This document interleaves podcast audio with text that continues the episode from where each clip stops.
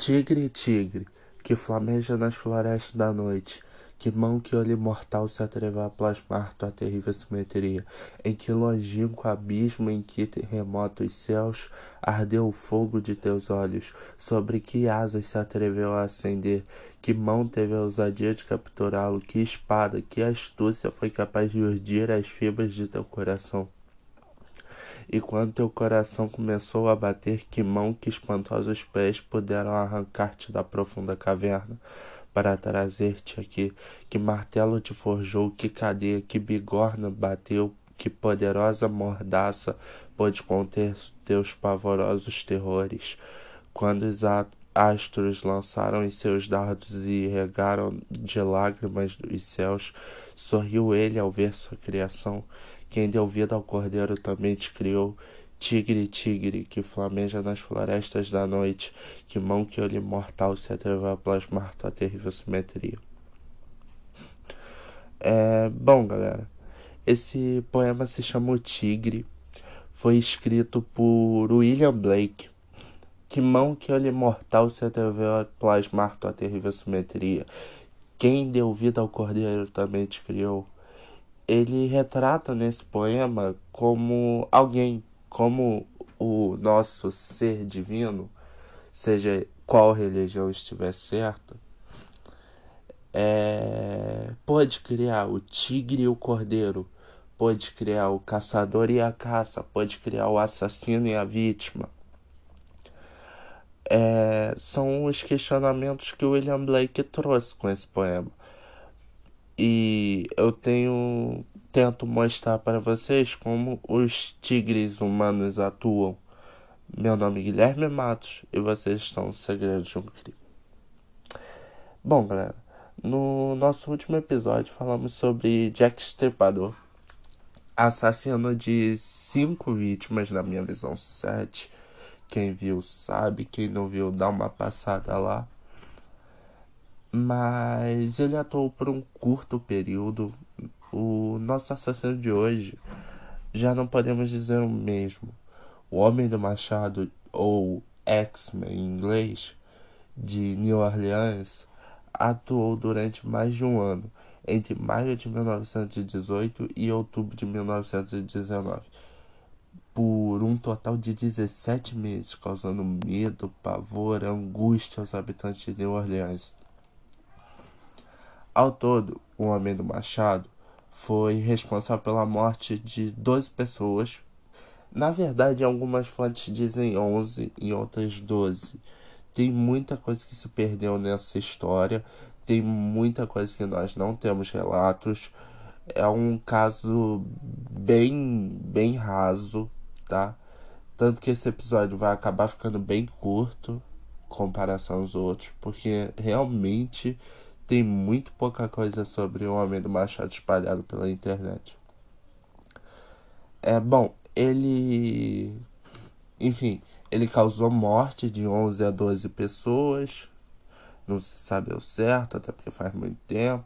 Contando os que sobreviveram, foram mais de 20 vítimas. O X-Men, ele é de longe o um maior monstro sobre o qual já pesquisei a violência dos seus crimes, o sadismo de seus atos me surpreenderam de uma forma diferente, porque não tem comparação. A carta que ele escreve e manda para imprensa é muito sádica, totalmente sádica. É, bom, é, voltando, é, já falei sobre essa carta, né? É, ele manda essa carta à imprensa e para vocês terem uma noção do sadismo do nosso assassino, ele diz que todas as casas que estivessem tocando jazz naquela noite não seriam atacadas. E é, vou mostrar para vocês a carta, mas antes eu quero avisar que vai ter alguns erros de concordância que é normal numa tradução, né? Não sei quem traduziu. É, normal ter uns erros de concordância. Bom, a, vamos começar a carta. Inferno, 13 de março de 1919. Estimado mortal, Eles. Eles nunca me pegaram e nunca irão. Eles nunca me viram porque sou invisível, como o éter que envolve sua terra. Eu não sou um ser humano, mas um espírito e um demônio do inferno mais quente. Eu sou o que vocês, orleanianos, e sua polícia tola chamam de X-Men. Quando eu achar melhor, eu virei e reivindicarei outra vítima. Só eu sei quem serão. Não deixarei senão o meu machado sangrento, cheio de sangue e cérebros, do que eu enviei abaixo para me fazer companhia. Se quiser, pode dizer para a polícia para ter cuidado, para não me irritar. Claro, eu sou um espírito razoável. Não me ofendo com o modo como conduziram as suas investigações no passado. De fato, eles foram tão estúpidos que não só me divertiram, mas a sua majestade satânica, Francis Joseph e etc. Mas diga-lhes que tenham cuidado, que eles não tentem descobrir o que sou pois é melhor que nunca nasceram do que, incor do que incorrer na ira do X-Men. Não creio que haja necessidade de tal advertência, pois tenho certeza de que a polícia sempre se esquivará de mim. Como no passado, eles são sábios e sabem como se manter longe de todos os danos. Sem dúvidas, vocês, orleanianos, pensam em mim como um assassino horrível, o que eu sou, mas eu poderia ser muito pior se quisesse. Se eu quisesse, poderia fazer uma visita à sua cidade todas as noites. À vontade, eu poderia matar milhares de seus melhores cidadãos, pois estou em, estre... em estreita relação com o anjo da morte. Agora, para ser exato, às meia-noite quinze, na próxima terça-feira, eu vou passar sobre Nova Orleans. Em minha misericórdia infinita, vou fazer uma pequena proposta para vocês. Eu gosto muito da música de jazz e juro por todos os demônios nas regiões inferiores que cada pessoa será poupada em cuja casa uma banda de jazz está em pleno andamento, no momento que acabei de mencionar.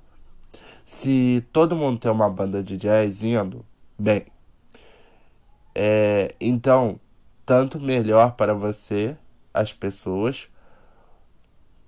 É, esse deu uns erros de concordância. Voltando, uma coisa é certa. E que é que alguns de seus povos, que não o jazz, ele na noite de terça, se houver algum, começará o um machado.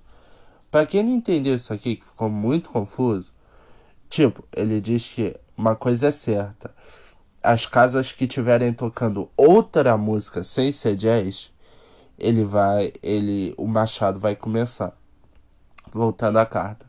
Bem, como estou com frio e desejo o calor de meu tártaro nativo e a hora de deixar sua casa terrena, vou parar o meu discurso, esperando que você publique isso para que possa ir bem com você. Eu fui, sou e serei o pior espírito que jamais existiu, seja de fato, seja em realidade. O X-Men. Essa carta é bizarra. Eu fiquei chocado quando eu li. Realmente, cara, ele demonstra um sadismo. Cara, é surreal. Bom, voltando. O X-Men não tinha um padrão. Descendentes italianos, donos de mercearia, homens, mulheres, idosos, crianças, adultos, mulheres grávidas, deixou algumas vítimas vivas, outras mortas. Grande parte de suas vítimas foram pegas dormindo, mas não todas. Em alguns ele deixou testemunha, outros não faz. Cara, a gente não consegue entender um, um, um padrão, tá ligado? Parece que o perfil criminal dele era exatamente não ter um perfil criminal ah, o único. Geralmente ele decapitava as vítimas. Não decapitava, mas dava uma machadada no pescoço das vítimas com o machado da própria vítima. Mas não, mas não foram todos os casos. Entende? Não tem nada de. Ele não tem perfil, ele só mata. O X-Men ele começa matando donos de mercearia, ele mata vários descendentes de italiano. Aliás, quando ele começa, ele mata muitos descendentes de italiano. A polícia crê que ele era um trabalho envolvendo a máfia. Mas os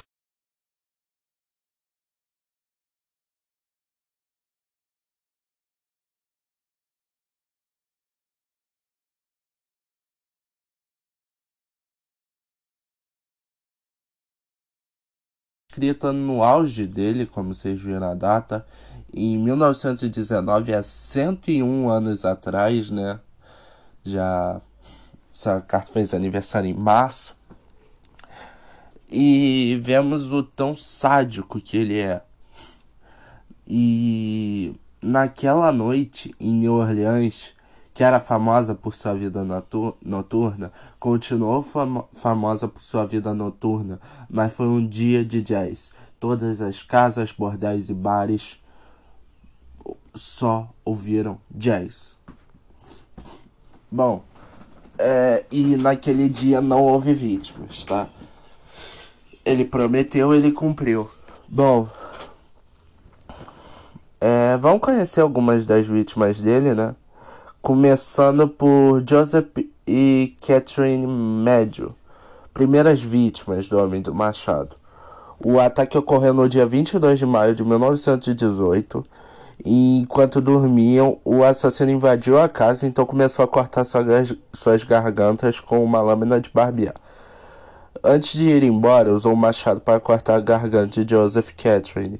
A garganta de Catherine foi cortada tão profundamente que a cabeça estava quase arrancada do tronco. A polícia chegou a encontrar as roupas do assassino da casa e a navalha que ele usou no gravado vizinho. Anna Schneider, 5 de agosto do mesmo ano.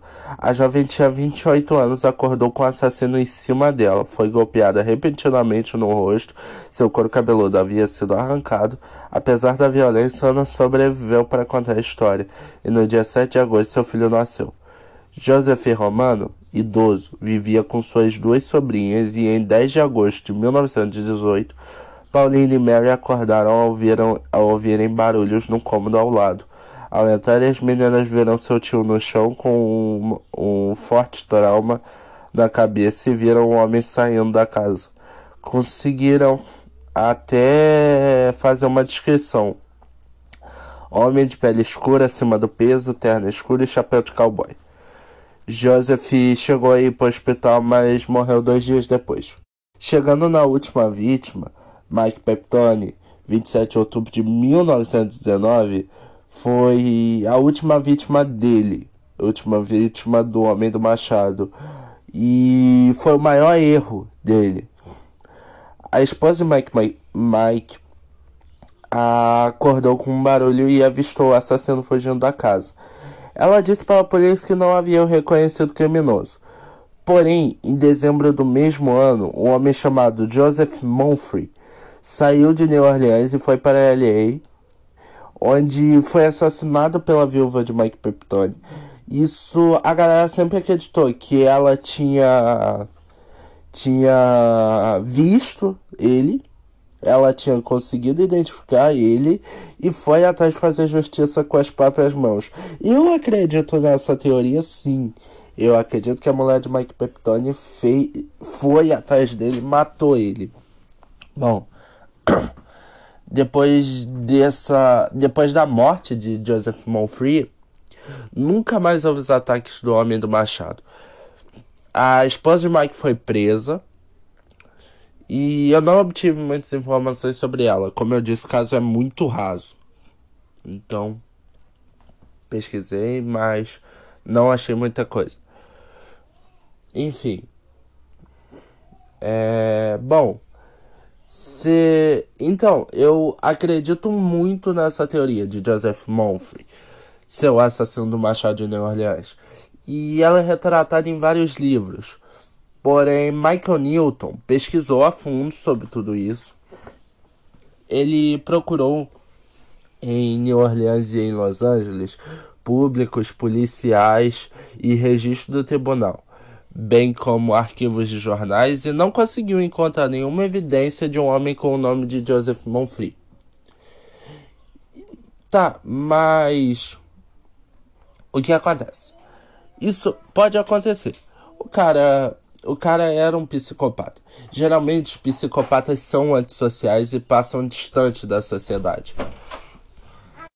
Voltando, esse cara, esse tipo de psicopata geralmente passa despercebido pela sociedade. Então ele poderia não ter amigos, não ter mais família, entende? É bem provável. E registro de tribunal, possivelmente ele nunca cometeu um crime a não ser os homicídios, que é bem provável, é bem possível. Bem, é, como arquivos de jornais, ele não conseguiu encontrar nenhuma evidência.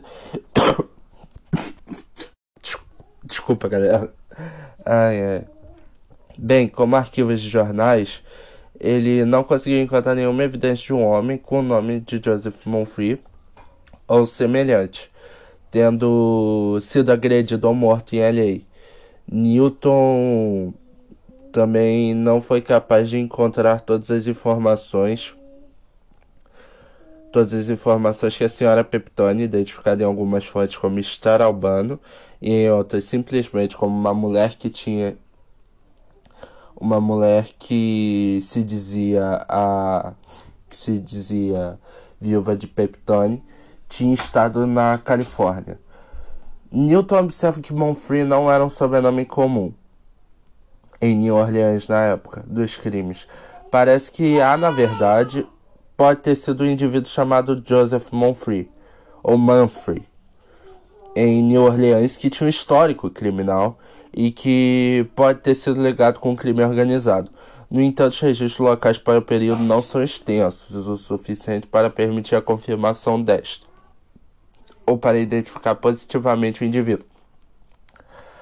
A explicação de Wilson é uma lenda urbana e não há mais provas de agora a identidade do assassino do que havia na época dos crimes.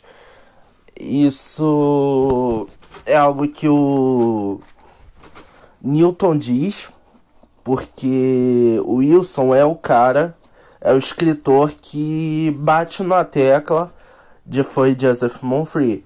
Só que Newton tem dúvidas sobre a existência de Joseph Monfrey e esse Joseph Monfrey que ele encontrou, Newton acredita que não cometeu os crimes. Dois dos supostos primeiras vítimas do X-Men, um casal italiano chamado Chiambra, foram baleados por um intruso em sua casa nas primeiras horas da manhã de 16 de maio de 1912. O marido Chiambra sobreviveu enquanto sua esposa morreu. Em contas de jornal, o principal suspeito é conhecido pelo nome de Monfrey. Mais uma vez, enquanto radicalmente diferente do habitual do X-Men, do diferente do modus operandi habitual do X-Men, se Joseph Monfrey era de fato X-Men, os Chambras podem muito bem ter sido suas primeiras vítimas. E desse assassino em série. Bom, galera, esse foi o Homem do Machado. Certamente marcou seu nome na história, um assassino frio e cruel que se intitulava como espírito imortal das trevas, provavelmente caiu perante uma simples mortal. É... Chega a ser irônico, né? E isso dá uma segurança pra gente, dá uma crença que não existe essa de espírito imortal, não existe essa de de monstro, de existe um homem que se esconde atrás de um pseudônimo para arrancar vida de pessoas inocentes sem motivo algum, sem motivo quaisquer. E porque ele tem algum problema, porque ele não se controla, porque ele não tem amigos, o que é o que é um ato egocêntrico total, né? Aliás, se vocês verem, é, se vocês pararem para analisar a definição de psicopatia é isso, né? É antissocial, é um egocentrismo extremo, é bizarro e é muito triste saber que existem pessoas que sofrem com isso e que vão ser um problema para a sociedade pelo resto de nossas vidas. Vai ter sempre um psicopata. Meu nome é Guilherme Matos e esse foi mais um Segredo de um Crime.